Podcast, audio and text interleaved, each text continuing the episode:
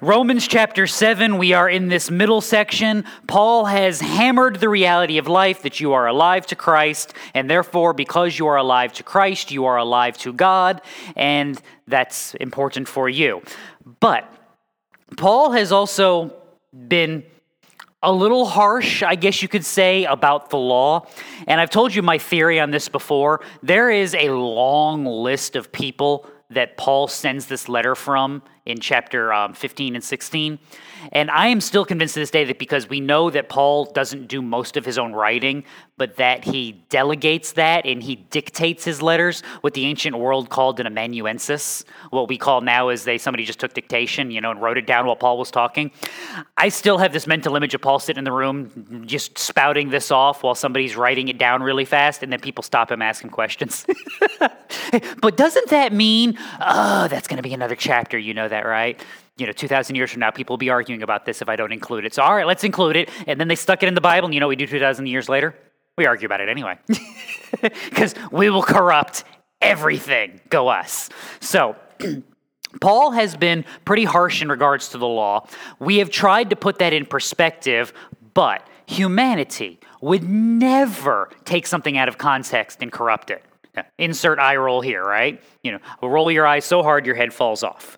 So we need to answer our questions about the law. What did the law do? What does the law do? And how do you see that now? So, you are entering into a sermon that is going to be an entire exposition on basically the parts of Leviticus you never read. that should be fun, right? You can insert your own eye rolls here, but no, we will have fun with it. It will be joy and we will learn something. Let's dive into verse 7. What shall we say then? Is the law sin? May it never be. So, this is one of those obvious realities. I like how you guys are actually picking up on the fact that whenever Paul asks you a question, the answer is no, doofus. of course not. That's why I'm asking the question. But you can't just throw this out there and assume, which is one of those things that I always warn you about the world. Yes, the world is going to tell you some insane things that you are going to hear and go, that's just ridiculous. How do you people not understand this? Well, the problem is the rule of life that like good teachers have is that if someone has a question you want them to ask it. Because if one person in your audience has that question there's a pretty good chance that multiple people in your audience have the same question. So you want to deal with it. So if you see some insanity of the world and you go well that's insane. No one could possibly believe that. There are instructions on your hairspray that tell you not to drink it or spray it in your face okay Always remember that they have to put the warning on the bleach that you're not supposed to do shots with it on the weekends, all right? These are important things you have to remember about humanity. We will corrupt anything. Not some of the things, we will corrupt all of the things. So we have to get the why here, and that's where the rest of this comes into play. Excuse me. On the contrary, I would not have come to know sin except through the law. For I would not have known about coveting if the law had said, You shall not covet. So, this is a reminder of what we've called, and well, not what we call, but what is called the first use of the law. The law is actually good for you because it reveals your sin. So, refresh your course. Three uses of the law First use is revelatory. It's the mirror aspect, holding the mirror up to yourself. It shows you that you are a lawbreaker. So the law of God reveals your sin. The second use of the law is what we call the civil aspect of the law. The law is put in place as a curb upon society. So you make it illegal to steal things so that people won't be afraid to do what? Steal your stuff. Eh, does that cure everything? No. But in general, if people are not interested in going to jail or being punished by the punishments of the law, they will attempt to refrain from breaking said law. So the second use of the law is civil. The third use of the law is a sanctifying use of the law. It is a revelation of what is actually pleasing to God. What would righteousness look like? It would look like doing the things that God tells you you're supposed to do. Sometimes that's positive, sometimes that's negative. So, like, like case in point, it's assumed in the command when you tell your kids to stop running in the living room that they should do what in the living room? That they should walk. Does, so when you say don't run in the living room, does that mean skipping is okay? No, you little Pharisee. It means stop running and you should walk. Doesn't mean do handstands. It doesn't mean do cartwheels. It means you should walk. So you're giving them a command on what they should do by telling them what they shouldn't do. And if they're not being complete smart Alex, they would understand that, right?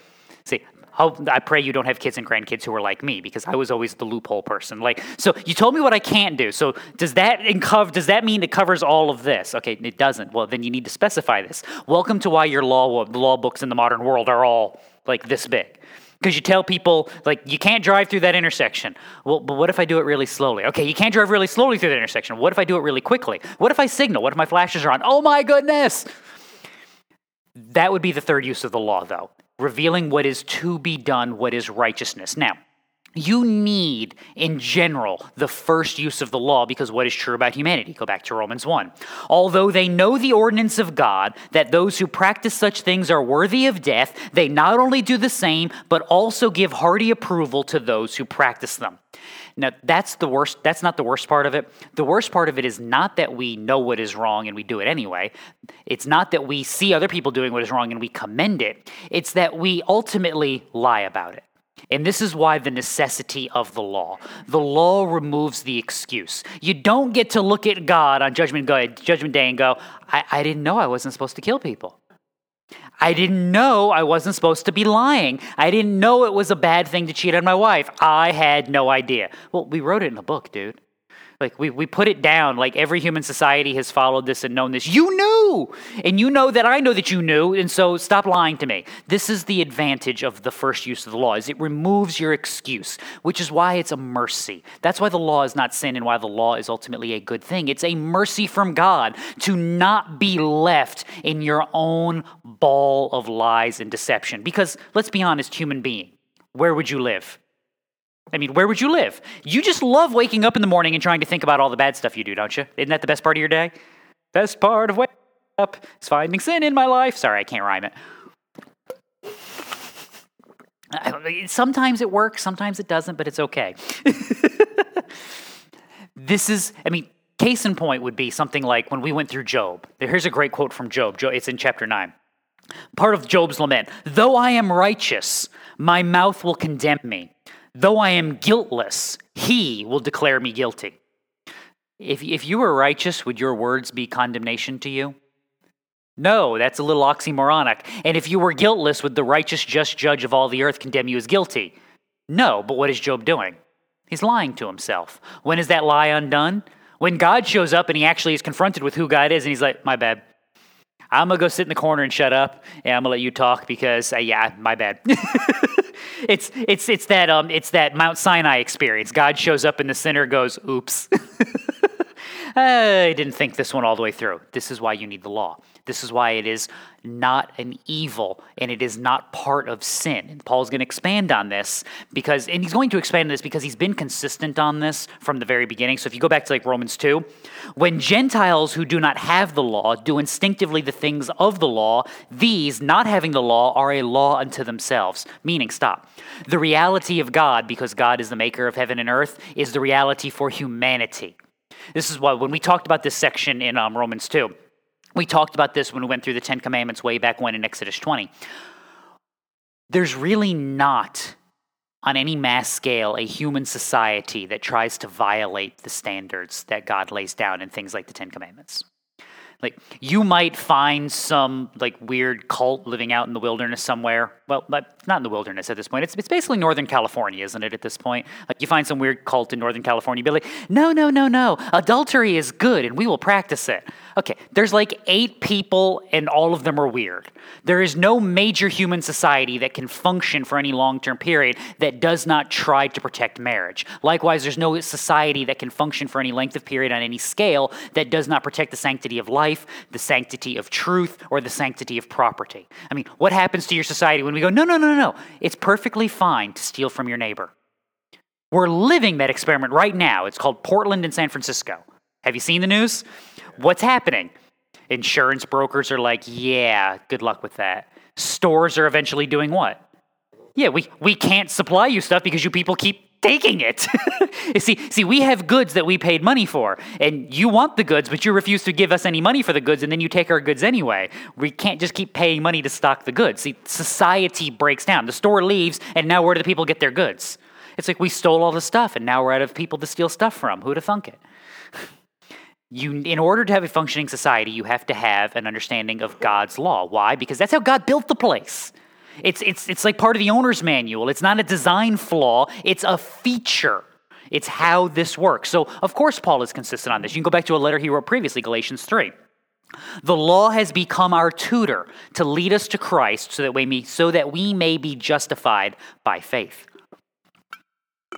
And part of the reason why Paul has been consistent on this is one, the reality that God has put in there, but the reason why this is the reality of existence is because this is the function for a sinful society to see their, see their iniquity, to see their sin and go, you know what we need?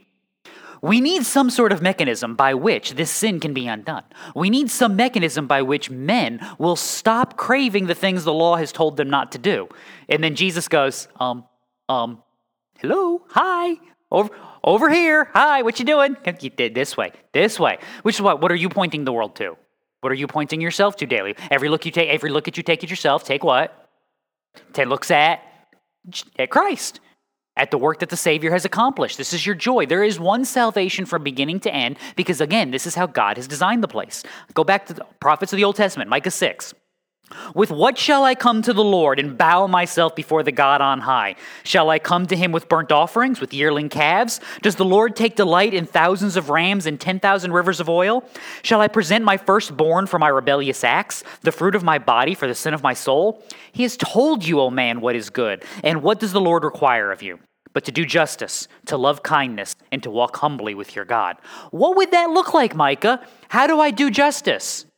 Not murdering, not lying, not stealing, not bearing, um, you know, not coveting. How do I walk humbly? Not coveting, being satisfied with the things of God, honoring the Sabbath, worshiping God, treating Him as holy. I mean, this is this is what it would look like to do all of those things. It would be to say, "You have told me what I should not do, and by looking at what I should not do, I see Your righteousness, and I know instinctively now what I should do." That's the function here. That's what Paul is getting on about. This is what the law produces. Now, unfortunately, because we're sinful and sinful people corrupt everything, this good thing that God has given, guess what we do with it? Yeah. Verse 8. But sin, taking opportunity through the commandment, produced in me coveting of every kind. It's like looking at your children and going, Those cupcakes, don't eat any. I made them for church. What did you do the rest of Saturday afternoon? Walked up to that little cake pan, you know, little smudges on the glass. Or when you go to the grocery store and they used to have that, remember the bakery sections when they actually used to make the stuff fresh and put it out there and be like, no, you're not getting any of that. We're going to go buy the cheap bread in the aisle. You just walk by the bakery, you know, leaving drool marks on the glass as you go by. poor, some, some poor soul's got to come behind you and clean that. Now, where does that come from? Comes from the same place I warn you. Like, how many of you taught your kids and grandkids to lie to you? And everybody has had a two year old at least once do what? Yeah. And you look at the kid and go, well, who taught them that? They did. They learned it themselves, you know, if I don't tell them the bad thing I've actually done, they may never find out about it. Now, granted, the two year old's not good. Did you eat the cookie? You know, chocolate smears down the side of their face. Two year olds and my mother in law to this day, chocolate smears every time they eat any kind of chocolate of any kind. You think I'm kidding. My, my mother in law is 60 something years old. To this day, if she eats an ice cream bar that she loves, it's like, looks like somebody did Joker makeup for Halloween. But that's neither here nor there. So the two year old says, What? No, I didn't eat the chocolate bar. Why? Because I wasn't supposed to eat the chocolate bar. I know you told me not to eat the chocolate bar. I know it was bad to eat the chocolate bar, but I ate the chocolate bar anyway because I really wanted it. It was yummy. But I figure if I don't tell you what I did, you might not actually find out. And that unfortunately doesn't go away in humanity, and that's the reality that's going on here. Sin, taking opportunity through the commandment, produced in me coveting of every kind. My evil is me. Go back to uh, what we covered last week. While we were in the flesh, the sinful passions which were aroused by the law were at work in the members of our body to bear fruit for death. Um, Go back to chapter 5, what the need is. Therefore, just as through one man sin entered the world, and death through sin, and so death spread to all men because all sinned, until the law, sin was in the world, but sin is not imputed when there is no law. So again, the law is not his fault here. The law is not at fault here, if I could speak English. I am. I'm the culprit. What has been true going back to the beginning? Genesis 6. The Lord saw the wickedness of man was great on the earth, and that every intent of the thoughts of his heart was only evil continually. Now, again, the intent of the thoughts of his heart. Not because you ate the chocolate bar, not because you ate the cupcake, but because you did what? I wanted to. There's the sin. You told me not to do it, and now what do I want? I want the thing you told me I couldn't have. Like when your parents gave you a bedtime, what did you want to do for the rest of your life? You're going to bed at 8. How about 8.02? 8.03? 8.01? 8 o'clock and 35 seconds. Remember then like the one time you had to stay up till 8.30 and you couldn't make it to the end of the show and you're like, I'm awake. I'm awake. I promise.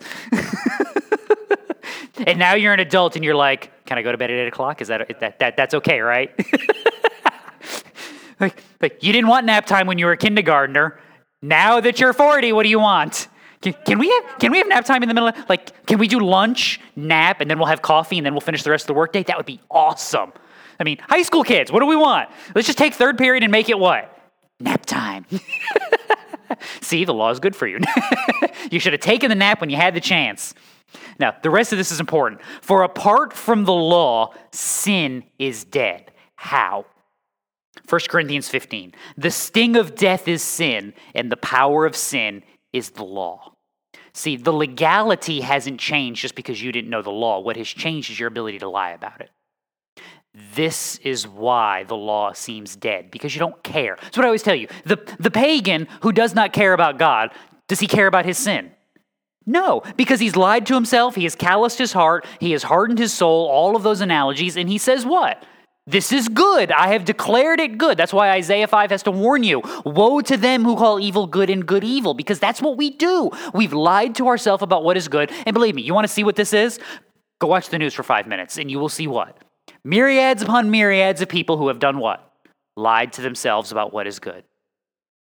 Because they have convinced themselves, no, no, no, no. This thing that every human society since the beginning of time has known you should stick into the corner, we have said what? This is wonderful. I mean, great historical example of this. Um, don't you just love that we make like actors and TV personalities heroes and give them gobs of money? Like, you rewind to the pagan Roman emperor empire, and you, you do realize like senators couldn't be seen in public with actors because they were considered to be the dregs of society. they were considered just below the bottom of the barrel. Why? They lie for a living. And anyone who lies for a living should be what? Should you listen to them? Should you take their advice? Should you even hang out with that person? No, they lie constantly. You can't believe anything about them. And if you're willing to associate with that person, what does that say about you? Instead, now our politicians are the actors. I'm not going to get on that soapbox. I'm not going to do it. I'm going to behave myself. What does it say about our society, though, where we exalt that sort of thing? To borrow the politician example, what does it say to ourselves that we look at these, look at some of these guys and go, yeah, but this one lies less than that one? Like, what kind of standard is that? This guy's less evil than that guy. Oh, go team. Why do we do this? Because we've convinced, convinced ourselves that our hope is here, that there's something that benefits us in this exchange, and because we have walked into such a broken culture that we have created because we have exalted sin and ignored it, that we are left with these decisions that we're unwilling to part from. But I've told you before, one of the most dangerous phrases in human history something must be done. The minute someone tells you that something must be done, I've said this before, I'm going to say it again. You get mad at me if you want. The minute someone says that something must be done, stupidity is about to abound. Because when something must be done, what will you accept as that something? Almost anything. Almost anything. It's the same thing when somebody goes, there ought to be a law. No, there shouldn't. We have enough. Let's get rid of some of the ones we got and, like actually let people uh, pursue righteousness for a change. What do you think? Why is that the problem, though? Because we say that we've got to do something, we abandon our standards, we abandon our methods, we corrupt everything just in the sake, just for the sake of saying we accomplished it. Go team, we did this. Aren't we awesome? And it doesn't matter what side of any aisle you're on. Nobody's thinking, nobody's evaluating. We're all just doing. And then it's like when you were a kid and you told a lie, like, who are you going out with? Oh, I'm going out with so and so. And you weren't going out with so and so. And well, where did you go? And now what happens? By the time your three lies in, what do you remember about the first one? I don't know because it wasn't what I actually did. This is the world you're in. You made the bad choice here, and then you tried to cover it up by making this bad choice, and then you tried to cover it up by making this bad choice. And soon, what, what are our options? This is why This is the power that the law has. This is the produce that sin corrupts with is it looks at you and goes, "Well, lie about that. Well, pretend it's okay." And then once you've gone down that road, you're now looking around going, "How in the world did I get here?" Now again, Christian, when you're in that spot, what's the cure? Just stop here. Get back to the beginning, get back to Christ and then do what? We start again. Get back on the highway, move in the right direction. This is the hope, this is the joy. This is again, this is the encouragement Paul had given, Galatians 6. Do not be deceived. God is not mocked. Whatever a man sows, this he will also reap. For the one who sows to his own flesh will from the flesh reap corruption. The one who sows to the Spirit will from the Spirit reap eternal life. Now, pause. How in tarnation do you sow to the Spirit, Christian? Is that possible apart from Christ? No. So, evaluate what are you doing? What foundation is it coming from? And what are you hoping to accomplish? In other words, why are you? Why do you exist the way that you do in this world? What are you attempting to build? You're evaluating all of the things. And the minute you find one of those out of whack, well, again, kill it, fire the whole bit. You know the routine. Why? Because you found the sin. And the iniquity and the sneakiness of sin is that, again, does Satan come dancing in in a unitard with little horns and a pitchfork going, eh, follow me, we're evil. No. He disguises himself as an angel of light. Because you look at this and go, well, I've got to do something, maybe. What's your Christian example for how you live? What are, what are all, what are, think through all of the examples in the way that Paul describes Christian living in the world. What are all the, the comparisons that he makes? A ship with an anchor, a tree with deep roots, a home that Jesus, what's one Jesus uses, a home with a deep foundation on rock. What do all of these things have in common? What don't they do? They don't move. Ships with good anchors aren't supposed to be drifting around in the ocean, are they? Trees with good roots aren't supposed to be flying around the swamps. Homes that are built on solid rock with deep foundations aren't supposed to be drifting away in floodwaters. These things are all not moving. When we look at ourselves, we have to do something. Standing right here and resting on Christ is doing something. And sometimes that's the most important thing. The lie is that we have to get into the muck and the mire. We have to get dirty with them in order to be like them so that we can pull them out. No, no, no. There are times when you have to stand on the outside and say, This is the good place, get out. And when we lose that, we lose the truth, we lose the effect that sin has, and we forget what has actually saved us, who has actually saved us, and how we actually stay there. Verse 9. I was once alive apart from the law, but when the commandment came, sin became alive and I died. Again, here's the great problem of humanity. Our use of the our use of the law and how we lie to ourselves. Again, how could you be possibly be alive from the law? Because you didn't care. And you were lying to yourself about what? I am a good person. Then the law shows up and tells you what? Never mind. Oh, but ignore that law where you're just not using that correctly. See, if you got to use it like this, what did the Pharisees do?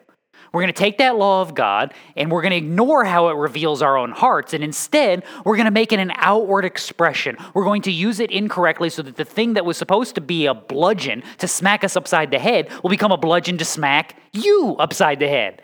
Aren't we awesome? This is great. We've taken the sledgehammer and instead of doing this number, we're doing this number. Aren't we awesome?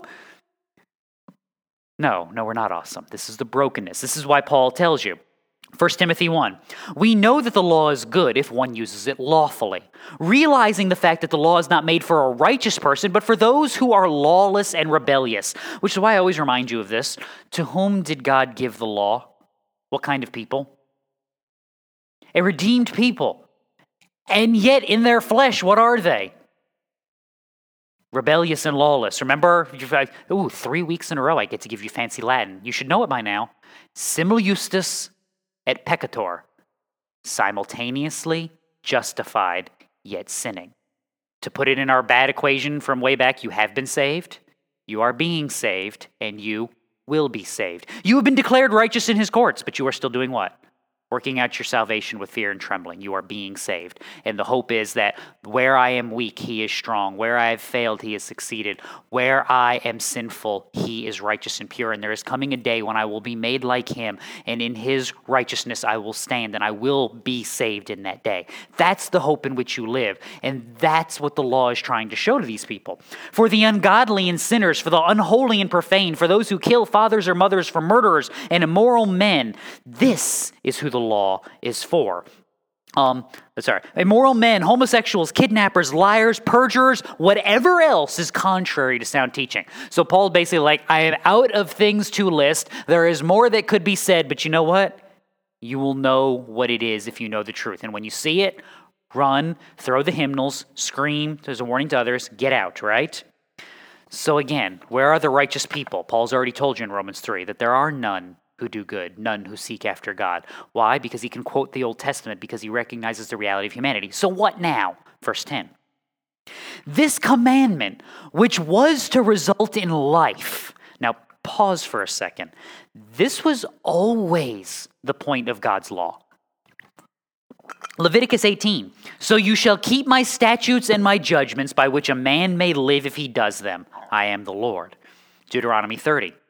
I call heaven and earth to witness against you today that I have set before you life and death, the blessing and the curse. So choose life in order that you may live, you and your descendants, by loving the Lord your God, by obeying his voice, by holding fast to him. For this is your life in the length of your days, that you may live in the land which the Lord swore to your fathers, to Abraham, to Isaac, to Jacob. Now pause for a second. Again, go back to who Moses is talking to. That's Deuteronomy 30. These are people that have wandered in the wilderness for 40 years because they wouldn't take the good land that God gave them. God's literally like, here's the land, go take it. I will go before you. I will fight for you. The same I who wiped out Egypt. Remember the big bad on the block, the one who nobody could conquer, the one who nobody wanted to go to war with. I wipe them out to demonstrate my power. And now here are the lesser Canaanites at war with each other. You do it one city at a time, sweet Jesus, knock it all out, and it'll be good. And the Israelites went, but they're tall. All right, 40 years around the mountain, we're doing this again and again and again and again and again and again and again. And Moses, despite his own sin, despite the sin of Aaron, despite the sin of Aaron's children, despite the sin of their sister Miriam, you know, basically everybody who should have been good leadership for Israel was like, nah, it'll be fine. It'll be fine. We got this. No. And Moses at the end of this says what? Choose life. And you're like, we can't. We can't choose life. That's exactly the point. All of that law, all of those standards should have been a revelation to what of this people that God has redeemed. That we're still broken and we're still sinful. And you know what we need? We need the bronze serpent lifted up. We need what the tabernacle is pointing to. We need a better sacrifice. We don't want to do these sacrifices every day. We need something else. We need something that actually cleanses, that actually redeems, that actually makes us whole. We need God to do this. And that people should have then rejoiced that God has still redeemed them and that God is giving them a good land. And they should have looked at this law and said, Because of the work that you have done, I will flee the sin and iniquity that this law is demonstrating, and I will cling to you. And yet, what did they do? Because we'll corrupt and lie about what? Everything. And this has been the human condition from the beginning. This is the problem. And then we blame what? It's not me. It's not that woman you gave me. It's that law you gave me. It makes me feel bad about myself, and I don't like that. I mean, you think I'm kidding. Have you seen some of the things that European countries are doing? You know, you said mean things online. In that Facebook post, we didn't like it. I mean, the English arrested a woman for praying in public. Then they went to somebody else's house and arrested somebody else because they said mean things on a Facebook page. You know, those were a little hurtful and possibly anti Semitic, right? It wasn't even, no, it wasn't anti Semitic. What was it against? I can't remember what group it was against. It doesn't matter. It was mean and it hurt somebody's feelings. Why? Because the problem is not that I'm soft. The problem is not that I don't like what you said. The problem is that you had those thoughts and we will change them. We will corrupt and change and lie about everything. Psalm 1. How blessed is the man who does not walk in the counsel of the wicked, nor stand in the path of sinners, nor sit in the seat of scoffers. But his delight is in the law of the Lord, and in his law he, med- he meditates day and night. He will be like a tree firmly planted by streams of water, which yields its fruit in its season, and its leaf does not wither, and in whatever he does, he prospers. See, at the end of the day, because we'll corrupt and we'll lie and we'll change the standard and we'll move the goalposts left, right, and center, Christian, you'd best anchor on what God has told you is good and on how he has told you that goodness is accomplished because it is the only sure standard. Where again, what's the metaphor here? That was the word I couldn't come up with earlier metaphor. I had simile in my head and I couldn't get to metaphor. it's like a tree. planted by a stream. Where do you expect to find that tree 20 years from now?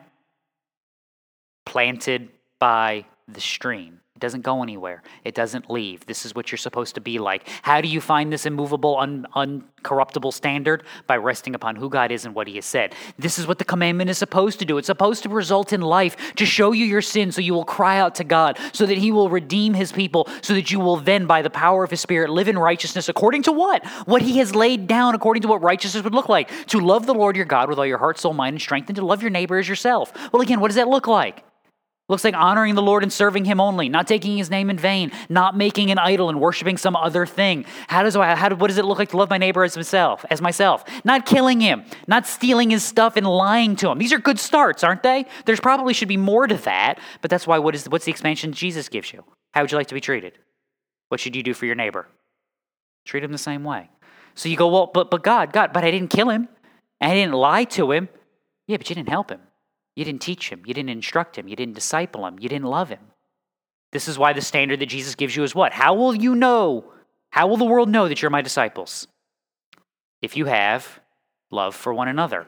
This is the commandment that is supposed to produce life because it's, re- it's revealing what? That God has changed who I am and I no longer operate according to the course of the world. I no longer operate to the way that they tell me to live. I operate away, according to what? The way that God tells me to live. But instead, because we're people, that which should have been life proved to result in death for me. Why? Romans 3. All have turned aside. Together they have become useless. There is none who does good. There is not even one. Their throat is an open grave. With their tongues they keep deceiving. The poison of asps is under their lips, whose mouth is full of cursing and bitterness. Their feet are swift to shed blood. Destruction and misery are in their paths, and the path of peace they have not known. Tell us how you really feel. There is no fear of God before their eyes, which again, what's the What changes that? How do we get from death to life? It is written that Abraham had two sons, one by the bondwoman and one by the free woman. By the son of the bondwoman was, I'm sorry, but the son of the bondwoman was born according to the flesh, and the son by the free woman through the promise. This is allegorically speaking, for these women are two covenants, one proceeding from Mount Sinai, bearing children who are slaves. She is Hagar. Now, this Hagar is Mount Sinai in Arabia and corresponds to the present Jerusalem, for she is in slavery with her children, but the Jerusalem above is free. She is our mother. What's the point Paul's making? It's Galatians 3. You're not born in slavery when you are born in Christ. You are born free. Free to do what? Love the Lord your God with thy heart, soul, mind, and strength, and love your neighbor as yourself. Free as the Holy Spirit has empowered you, as your mind has been renewed, to no longer live according to the course of the pattern of this present world, but to change and break out from that, to trust and live for Him, and to honor Him because He has empowered you to do so. So, since Paul has talked a lot about you, he figures he should talk about himself a little. it's only fair. It's his letter, right? Get to talk about me. Now he's Toby Keith. Want to talk about me? Want to talk about I? and then I, because I only ever listened to that song on the on the Chili's commercial. Want to talk about barbecue? Oh my, oh my. Remember they used that for the ribs commercial? They got rid of the baby back song. C- come on now. I can't be the only person who thinks of life in jingles and bad 80s music, can't I? For sin, verse 11. For sin, taking an opportunity through the commandment, conceived me, and through it killed me. This is what happens. Why? Well, because the work of Satan doesn't stop. What, what, what happened in the garden? The, he said to the woman, What? Indeed, has God said, You shall not eat from any tree of the garden? And the answer should have been, No, he didn't say that. Get out. Why are you trying to lie and twist this? Unfortunately, we didn't say that. Why does he do that? Because he's a liar and a murderer. That's what John 8 reminds you of. This is what he's done from the beginning. This is what his children, his offspring, do. They are his offspring because they live like him. And unfortunately, there's a lot of them, a whole, whole lot of them. And this is what sin accomplishes it works hand in hand with its master. Uh, Genesis 4. If you do well, God talking to Abel, if you do well, will not your countenance be lifted up? And if you do not do well, sin is crouching at the door and its desire is for you, but you must master it. See, isn't that the fundamental problem? I have to master sin. But what's my problem?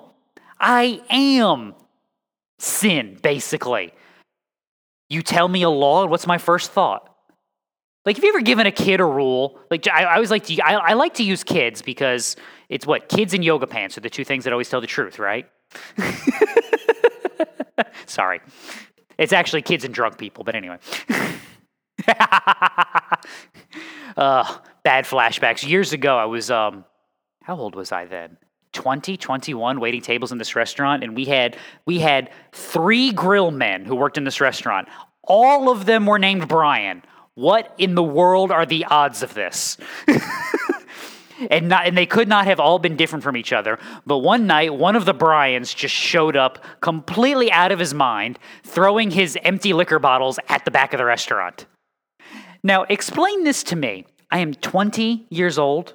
I'm a college student. I wait tables. I'm not management. I'm not in charge of anything. I don't lead a shift. I make two bucks an hour plus tips.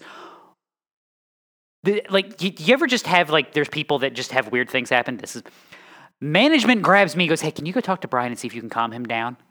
Why is this my job?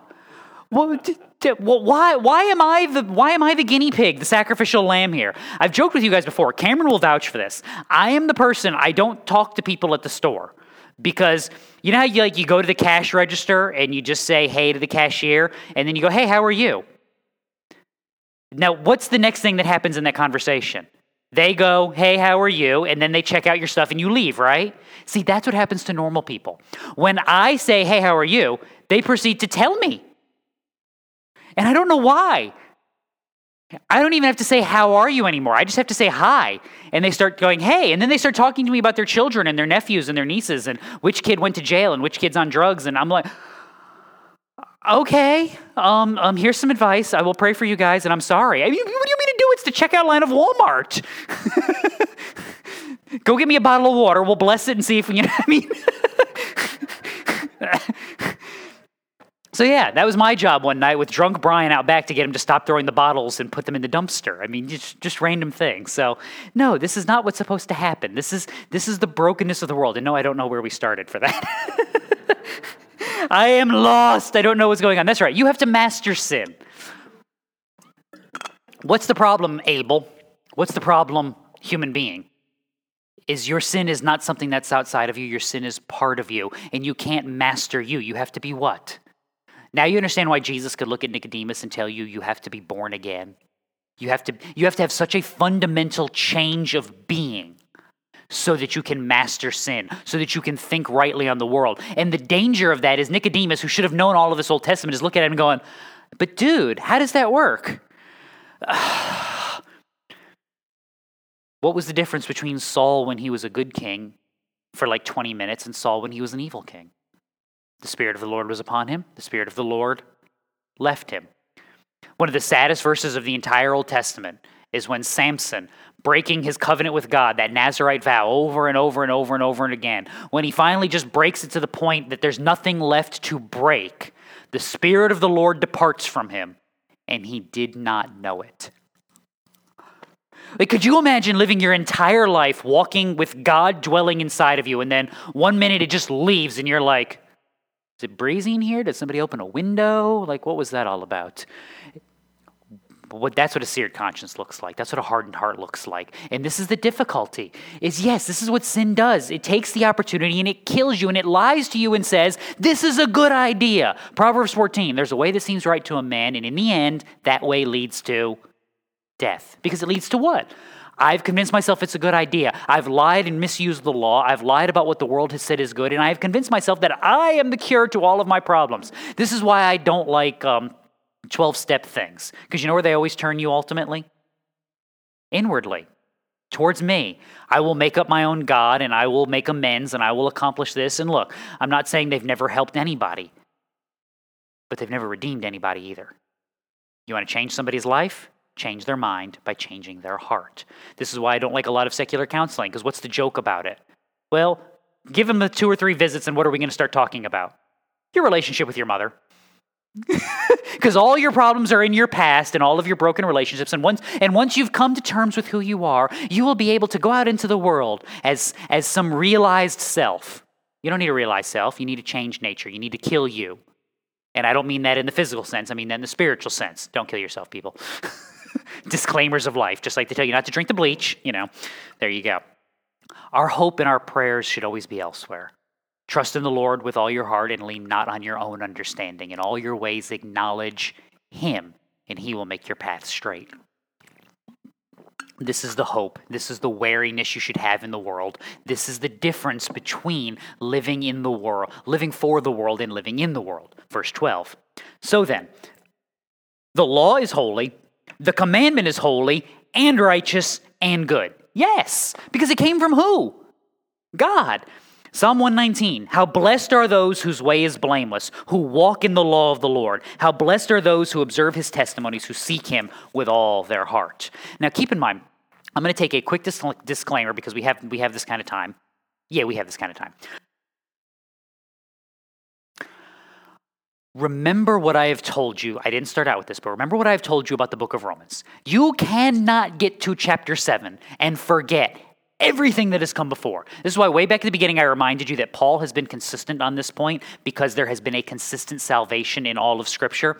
So, the same Paul who is reminding you that the, the law is holy and the commandment is holy and righteous and good is the same Paul who has told you that I have read that you are not good and that you need salvation by grace through faith accomplished in Christ. That's what that entirety of chapter 4 was all about. And then the exaltation of this Christ in chapter 5, because you can't.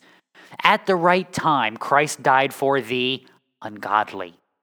He demonstrates his own love for us in that while we were yet sinners, Christ died for us. This is not and never will be a, hey, you need to recognize your brokenness. You need to start following this, and maybe if you're good enough, Jesus might like you. That's you can't do this. You can't recognize this. The world cannot recognize this unless they first have been born from above. Unless they have had a change of heart so that they can have a renewed mind. Otherwise, you know what you sound like when you go out into the world? You sound like um oh they went right out of my head. Oh my goodness. Who are um Cameron, help me out. Who are the pe- who are the people they protest the SBC every year? Um that church in Georgia or whatever. Yeah, uh huh. Yeah, they, they, they, they protest the military funerals. Who are these people? Westboro, thank you. Oh my goodness. That's what you sound like to them. You look at Westboro and go, look at these lunatics. It's kind of fun when you walk by. They got the little megaphone out and they hold up the little signs, and you're like, I'm special. I got protested today. of course, I'm weird, so. Um, you look at them and go, these people are out of their minds. They don't understand any of this. When you go out and try to get pagan sinners to care about their sin and follow God's law, they look at you and go, what is wrong with these people? They don't understand any of this. They have no idea how this world works because they've done what about their world? They've lied to themselves about it. They've corrupted themselves and everything that is true and good. And you come in with the truth and they go, what? So you can't change it from the outside in, you have to change it from the inside out. We preach Christ and Him crucified so that they would know the truth and that that truth would then set them free. Then and only then do they look at this and go, oh, got it. So this is actually a good thing to have borders and guidelines in my life. It's actually a good thing to know the righteousness of God and to actually have a standard by which I can define what loving my neighbor looks like. Because again, when left to my own devices, what would I think loving my neighbor looks like? See, at heart, I'm a hermit. I've told you that I've told you guys this before. Like, if it weren't for Cameron and the kids, I'd be like in some cabin in Alaska, like trapping meerkats or whatever they trap up there, and you know, you know, cooking over a little fire, trying not to freeze to death. That would be me. And I would tell myself what? What would be my lie? Because I have told myself this lie on numerous occasions. You know how I love my neighbor? By leaving him alone. I don't bother him. I don't annoy him. I don't make his life miserable. I stay out of his way. And that's how I demonstrate my love for him. What's the problem with that standard? You're laughing because you're like, good idea. if only you had left us alone. No. you thought it. I just said it. It's okay. What's the problem with that standard? It's not a biblical standard. Paul looks at you and says, What? You have to lift your brother up. You have to confront your brother in his sin. You have to win him from the darkness. You have to do all of these things. That actually requires what?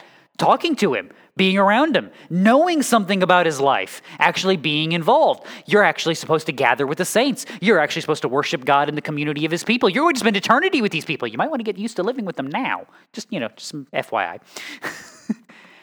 See, I can lie to myself and convince myself that what I think is good is actually what God thinks is good because I've abandoned the standard. That's why the law is holy, because it smacks me upside the head and goes, Look, doofus, I know you like that and that's your utopia, but that's not how this place is built. And while that might be good for you in the moment, you know what it's not going to be? It's not going to be good for you for the long term. I mean, case in point, um, we did a good job of lying to the world for years and years and years, and we told them what? Marriage is evil. Children are a drain on your life. Avoid it at all costs. And what have we produced in society in the last 40, 50 years?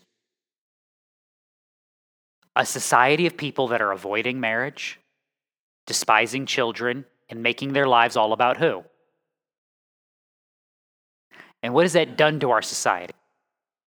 What has that done to our next generations? What has that done to the way we see our current generations? And look, if you don't have kids, and I know there's a lot of you in here that don't, that doesn't make you bad people.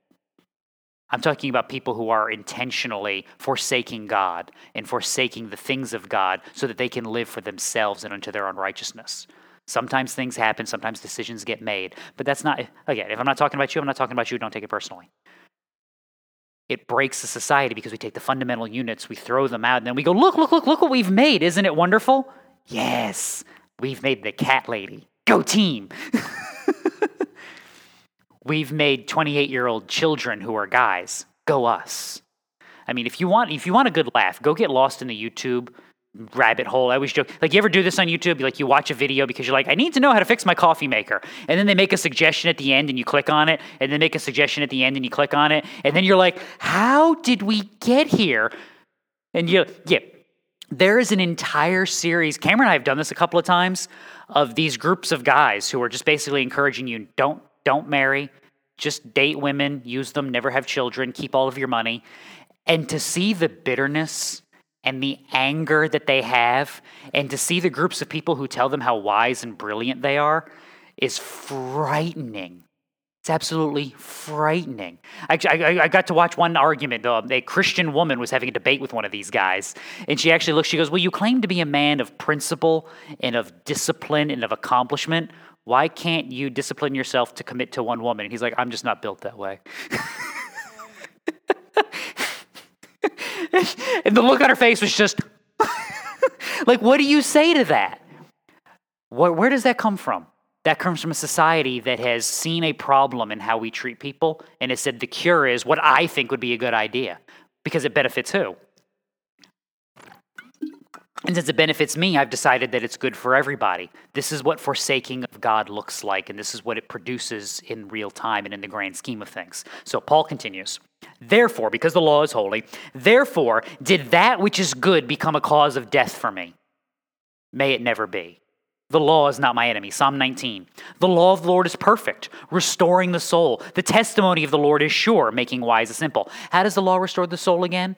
By revealing your sin so that you'll cry out to God, so that He will redeem you, so that you will then live in righteousness according to what God has laid out. Always remember that. The precepts of the Lord are right, rejoicing the heart. The commandment of the Lord is pure, enlightening the eyes. The fear of the Lord is clean, enduring forever. The judgments of the Lord are true, they are righteous altogether. In other words, because I'm seeking to follow after God and live for Him and not for myself, I actually avoid the pitfalls and the snares of the idiocy of this world, and I actually find myself at a good end. Rather, it was sin. Yep, because that's where my enemy is. In order that it might be shown to be sin by affecting my death through that which is good, so that through the commandment sin would become utterly sinful. There's the summation right there that sin would become utterly sinful. The law is good and righteous because it shows you your sin so that you will recoil in horror from your iniquity, so that you will cry out to God, so that God will redeem your heart, change your mind, and set you on a new path of sanctification towards his glorious kingdom, so that when you are confronted with that sin again, you would recognize it as what? Utterly sinful. The lie would be undone so that you would walk in the truth, and sin would no longer be this friend that you coddle, but it would be something that you reject and seek to kill with fire so that you will glorify the God who has loved you and redeemed you. And this is the hope, and this is the produce that God has made. To forsake that would be to forsake everything that God is in everything that he has done. To forget that is to go out into the world with your ideas. There's a way that seems right to a man, and in the end, that way leads to. to remember that is to ground yourself rightly, to be built up properly, to rest in the right place, rejoicing in the accomplished work that Christ has given, and then going to battle in the right foundations and attacking the right problems in the world. Always remembering who you are and where you stand and why you stand, so that as you undermine the iniquity and sin you encounter, you are actually attacking its foundations and then building up rightly, discipling rightly with a Savior who can actually save. So let's pray.